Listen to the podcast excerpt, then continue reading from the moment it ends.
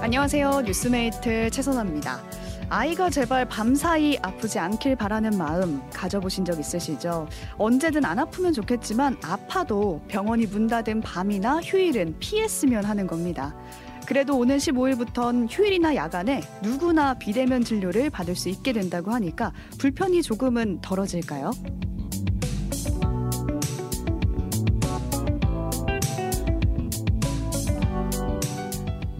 기존의 비대면 진료는 아무나 받을 수 없었습니다. 특히 해당 병원에 한 번도 간 적이 없는 초진 환자의 경우 진료 대상이 아니었는데요. 하지만 이번엔 범위를 대폭 넓혀서 휴일이나 야간에 안에 비대면 진료를 가능하게 했습니다. 의료계에선 벌써부터 오진 가능성이 늘 거라고 우려하고 있는데요. 만약에 토요일 밤 11시 아픈 가족이 생긴다면 여러분은 어떻게 하실 건가요? 비대면 진료를 선택하실 건지 의견 보내주세요. 단문 50원, 장문 100원의 정보 이용료가 되는 문자 샵 1212 또는 레인보우 앱 유튜브로 참여하실 수 있습니다. 2023년 12월 4일 월요일 오뜨밀 라이브 시작합니다.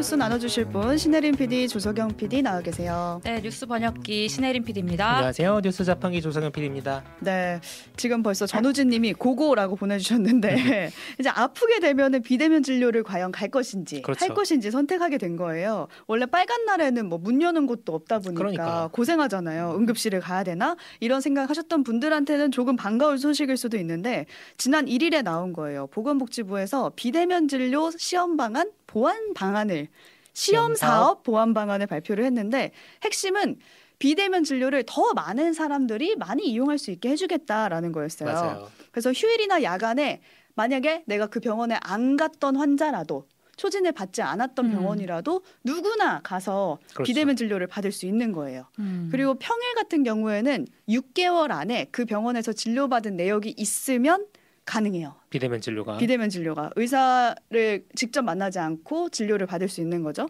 근데 이게 다른 질환이어도 상관이 없다는 게 저는 이것도 핵심 그러니까. 포인트였는데 오. 내가 만약에 이 병원에 위경련으로 간 적이 있어요. 근데 6개월 이내에 내가 감기가 갑자기 너무 심하게 와서 네. 막뭐 휴일이었어. 공휴일이어 가지고 음. 어디 갈 병원이 없다. 그러면 이 병원 의사랑 비대면 진료를 그러니까. 해서 약을 처방받을 수 있는 거예요. 근데 어. 의료계에서는 벌써부터 이제 우려의 목소리가 나오는 게 아니 초진 같은 경우에는 진짜 직접 보고 해야 되는데 음. 그걸 안 보고 어떻게 처음부터 비대면으로 그러니까. 진료를 할 수 있냐. 음. 이건 오진이 늘어날 수밖에 음. 없다. 이렇게 지금 말하는 입장이거든요. 근데 두 분이라면 아프면 어떻게 하실 것 같아요? 저라면 다음 날까지 참죠. 저 보통은 보통은 참는데 이제 아이들이 아, 확실히 어렵네요. 네. 저라면은 뭐 간단한 거를 받으려고 할 수도 있겠다라는 음. 생각도 들고 왜냐하면 워낙 우리 도파민 때 얘기도 했지만 네. 워낙 빨리빨리 뭔가를 해결해 보려고 아. 하는 그 증상이 점점 더 지금 심해지고 있어가지고 그리고 딱 어. 봐도 이거 병원 약 먹으면 나 이런 느낌 들 때 있잖아요. 아, 그렇죠, 그렇죠. 그럴 때 이제 비대면 진료로 빠르게 해결하고 싶을 수도 있고 아니면 음. 진짜 월요일까지 참았다가 우리가 음. 병원 가도 되는 건데 아이들 같은 경우에 좀 다르단 말이에요. 그렇죠. 그 아이들은 금요일에 난리가 난대요. 난리 음. 나죠. 소아청소년과에 막 다음날 문 닫으니까 막 줄 서고 엄청 사람이 밀린다고 하더라고요. 그렇죠. 자 그렇습니다. 근데 네, 이제 그것 때문에 또 음. 이런저런 또 기대랑 우려가 같이 나오고 있던데. 네. 저 주말에 그 난리난 앱 하나가 있었는데 혹시 음. 아세요? 똑딱이라고. 저희도 한번 언급할 뻔했죠. 네, 들어봤어요. 그러니까 아이 부모들이 다 이 앱, 앱을 가지고 이제 청소 청소년 소아과 음. 여기 이제 가려고 하는 사람들이 무조건 이 앱을 필수로 다운을 받고 맞아요. 이용을 한대요. 그 앱으로 병원을 네. 예약하는 거죠? 네, 너무 너무 예약하기가 힘드니까 음. 피, 편하게 이제 예약을 할 수 있는 앱인데 이게 이제 지난 9월부터 아 지난 9월부터 그 천 원을 받기 시작했거든요. 맞아요. 그러니까 유료 결제를 시작을 했어요. 천 원 주고 예약을 하는 거예요? 네, 그러니까 그러다 그리고 이제 사람들이 그러니까 병원들이 점점 똑딱을 이용하지 않으면 예약을 아예 할 수 없는 불가능. 시스템으로 점점 어. 바뀌어 버리는 거예요. 똑딱으로 하세요. 네, 그래서 그 똑딱을 우선 예약한 사람들이 쫙 이제 대기줄에 서, 서 있고 그 다음에 이제 왔던 이제 막 이렇게 걸음으로 왔던 사람들은 전혀 이제 진료를 볼 수 없는 상황. 음. 그리고 뭐 노인 같이 이제 디지털 접근성이 조금 취약한 사람은 음. 아예 예약을 하지 말란 소리냐 그렇죠. 하는 이런 얘기들이 지금 주말 새에 이런 오가기도 했는데 음. 이 똑딱이 비대면 진료도 원래 했었거든요. 아 사업 중에. 네. 근데 이거가 돈이 안 된다고 올해까지만 하고 종료를 한대요. 음. 그러니까 아까 그런 디지털 접근성의 취약 문제도 그렇고 이 비대면 진료를 그냥 빨리 이제 없애버리는 것도 그렇고 음. 계속 지금 여러모로 뭔가 어, 시장주의적으로 이 의료 시스템이 계속 돌아가고 있는 느낌. 음. 그래서 지금 비대면 진료가 뭐 초진까지 이제 풀어버리겠다 음. 규제를 풀어버리겠다 하지만 뭔가 푼다고 해도 좀 이제 위험을 감수하고 푼다고 해도 이게 잘 될지도 이런 식으로 보면은 미지수인 거고 음. 그렇죠, 여러 그렇죠. 가지로 좀 뭘 해도 문제인 음. 어, 상황이 지금. 이것도 사실상 시범 사업 음. 기간이 연장된다고 보는 게 맞는 것 같아요. 조금 확대돼서. 파일럿이 거의. 음. 그리고 네. 아직까지 어떻게 되는지 한번 보고. 그러니까 어떻게 되는지 한번 보고. 아직 평일에는 그 휴일이나 공휴일 뭐 그런 빨간 날, 야간 이럴 때는 초진도 음. 받는데 비대면 음. 진료로. 근데 평일에는 말씀드렸듯이 6개월이나 재진 맞아요. 환자만 이 진료를 받을 수 있단 말이에요. 그래서 그것도 한계점이 아직 있어가지고 다시 그 똑딱에서 그 사업을 음. 하진 않을 것 같다. 약간 음. 이런 생각은 들고요. 그렇다고 어렵죠. 해도 막 확 풀어서 우리 다 비대면 진료 받게 해줘 하기에는 이게 또 생명을 다루는 그러니까. 거니까 그렇죠. 그러지도 못할 것 같아요. 이 의사결정 과정에 사실 환자가 좀 없다는 게 약간 답답한 그렇죠. 부분들. 어. 의사들은 또 반대하고 어. 있고. 그러니까. 여러 가지 알 수 없는 상황입니다. 비대면 네. 진료 참 어려운 주제인 것 같아요. 음, 네. 유니버스님 외상 같은 경우에도 상담 받고 병원 가야 할지 음. 내일 아침에 갈지 결정하거든요.라고 보내주셨네요. 저는 지금 생각해 보니까 제가 지금 기침이 계속 나오지 않습니까? 음. 이거 사실 어제 밤에 비대면 진료 됐으면 받았을 것 같기도 해요. 아 비대면 진료 네. 생각해 보니까 마음이 그래. 네, 어제 밤에 너무 힘들었거든요. 근데 이제 오늘 병원 가야지 하고 이제 참고 그냥 굳이 빨리 나와야 방송도 하고 네. 할 텐데 막 이런 식으로. 방송 끝나고도 여전히 음. 아프면은 만약에 갔던 병원이면 음. 비대면 진료 받을 수 있는 거잖아요. 저 오늘 병원 갔다 왔어요. 아 그래요? 네. 그럼 됐고요. 갔다 왔습니다. 네.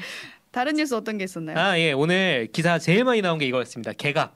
아. 총선 앞으로 개각 이런 얘기가 많이 나왔는데 음. 오늘 주요 언론에서 다 다뤘고 이제 지금도 계속 뉴스가 나오고 있어요. 음. 윤석열 정부의 개각으로 시즌 2가 시작이 됐다라는 얘기입니다. 네. 개각이란 무엇인가? 음. 내각을 개편했다라는 뜻이고 그래서 장관이나 차관 같은 고위공직자를 바꿨다는 얘기인데 음. 초대 장관들이 엄청 많이 바뀌었더라고요. 엄청 많이 바뀌었어요. 네. 오늘 얘기 발표된 게 여섯 개 부처 기재부, 국토교통부, 중소벤처기업부, 농림축산식품부, 해양수산부, 국가보훈부 무려 여섯 개입니다. 음. 거의 3분의 1이죠. 장관들 바뀐 게. 그래서 시즌 2라는 거죠. 시즌 2죠. 근데 시... 지난주에 대통령실 음. 수석 비서관들이 전부 교체됐어요. 아. 그래가지고 이제 그때부터 시작해서 시즌 2로 바뀐다. 라는 얘기가 나왔습니다. 왜 오늘이에요? 왜 오늘이냐? 총선 네. 때문이죠. 아. 총선 그... 때문에 한다는 얘기는 안 하지만 모두가 총선 때문이란 걸 알고 있습니다. 음. 왜냐하면 대통령실 수석이나 이 부처들 장관들 같은 고위공직자들이 총선에 나가려면 1월 11일 이전에 사퇴를 해야 되거든요. 음. 그러다 보니까 이제 미리미리 다 이제 타이밍 맞춰가지고 음. 하는 거고 기한이 있군요. 그렇죠. 청문회도 다 해야 되고 하니까요. 또 총선 출마가 유력하다는 한동훈 법무부 장관도 연말엔 바뀌지 않을까. 음. 라는 얘기가 나오는데 사실 오늘 여섯 명 바뀌었는데 아까 지명이 되는데 새 후보자들이 네. 여성이 절반이다 세 명이거든요. 음. 그거 말고는 사실 뉴스가 크게 안 된 게 뭔가 화제성 있는 인물이 별로 없어요. 아 이름을 음. 봤는데 아는 분이 아는 사람이 없구만. 뉴스 헤드라인 보니까 장미란 제2차관 얘기도 나오던데. 맞아. 오늘 네. 바뀐 건 아닌데 네, 네, 네. 이제 후임으로 이영표 전 대한축구협회 부회장을 검증했다는 보도들이 나오면서 아, 그럼 바뀔 거다네요. 아, 그렇지. 총선 나가는 거 아니야? 막 지역구가 음. 거론되고 있어요. 오산에 나가냐, 이제 아니면은 음. 고향으로 나가냐 음. 이런 얘기가 나오고 있는 상황이라서 아니 그러면 지금 우리 저희 전했던 거 기억나세요? 오뉴한 시간에 장미란 제2차관 됐다. 문체부에 몇 달 전이에요. 몇 달 안 됐어요. 네. 그래서 취임 5개월 만에 총선 출마하냐, 음. 스펙 쌓기용 차관이냐 이런 비판이 벌써 야당으로부터 나오는 상황입니다. 음. 아 스펙 쌓기용으로 이것만 아. 하고 빨리 나가냐. 그리고 이제 하늘님 여가부 폐지는 언제 한대요? 여러분 여가부 장관 아직 있습니다. 김현숙 장관이라고. 여가부 폐지가 특명 아니었나요? 네. 그리고 그때 네. 그 장관이 아직 그대로 있어요. 네. 이거 심지어 총선 때까지 안 바꿀 거라는 얘기도 나오더라고요. 아 총선까지는 끌고 간다. 없다. 네. 네. 그렇습니다. 개각 소식 네. 짧게 좀 전해드렸고 혜린 PD가 본 소식은 뭔가요? 네, 저는 주말에 들려온 소식인데 굉장히 놀랍고 의미가 좀 있는 선고가 하나 있어서 가지고 음, 왔어요. 맞아요. 대구판 돌려 돌려차기 사건 검찰 음. 구형보다 높은 징역 50년 선고를 받았다. 아, 돌려차기 사건이라고 하면 우리가 부산으로 부산. 많이 음. 알잖아요. 음, 그렇죠. 근데 대구에도 이런 일이 있었어요. 음. 대구 원룸에서 이제 벌어진 일인데 어, 기억하세요?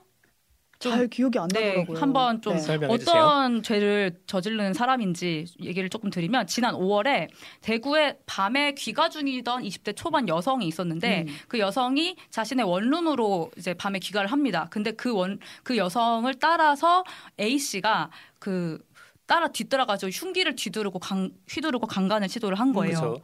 네. 근데 그 이제 B 씨라고 할게요 피해자를 B 씨의 남자친구 C 씨도 있었는데 C 씨가 따라 들어왔어요. 근데 네. 제지가 된 거예요. 어, 다행히 남자친구가 네. 옆에 있었네요. 그러자 그 남자친구 C 씨를 여러 차례 찔려서 살해를 하려다가 그렇습니다. 미수가 된 사건입니다. 아. 그래서 이 사건이 되게 중첩된 사건이잖아요. 음. 그래서 음, 검찰이 30년을 구형을 했는데 대구지방 법원이 A 씨한테 아니다. 이건 50년짜리다 해서 50년형을 어. 선고를 합니다. 이게 뉴스가 크게 됐어요. 네, 검찰이 구형한 것보다 지금 20년 더 높게 그렇죠. 선고가 된 거잖아요. 네. 이건 진짜 이례적인 것 같아요. 그런 일이 잘 없잖아요. 그리고 형량 자체도 50년형 오. 받아본 그렇죠. 어, 들어본 적이 별로 없잖아요. 거의 무기징역이죠. 이게 살인죄에서도 보기 드문 수준이고 음. 유기징역형으로는 법저, 법이 정한 최장기 시한이라 그렇죠. 그래요 음. 그런데 이제 가중 처벌을 할 경우에 최대 50년까지 음. 선고가 가능 한 거고 네. 그래서 법원이 묻지마 범죄가 심각한 사회 문제가 된 상황에서 음. 경각심을 울릴 차원에서도 필요했고 이제 검찰 검찰이 사실 더 때릴 수 있었는데 안 때린 부분까지 다 해가지고 최고치를 때려버린 겁니다. 그렇습니다. 네, 지금 이 사건으로 인- 인해서 그 피해자는 지금 손목에 동맥이 잘려, 잘리는 그런 중상을 입었다고 하고 그 남자친구 C 씨는.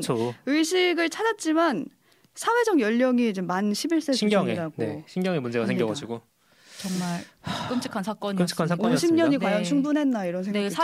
살인죄나 마찬가지인 사건이었다 이런 네. 식으로 이제 그렇죠. 설명을 하더라고요. 네. 지금까지 오늘 본 뉴스들 살펴봤고요. 뉴스 탐구 생활로 이어갈게요.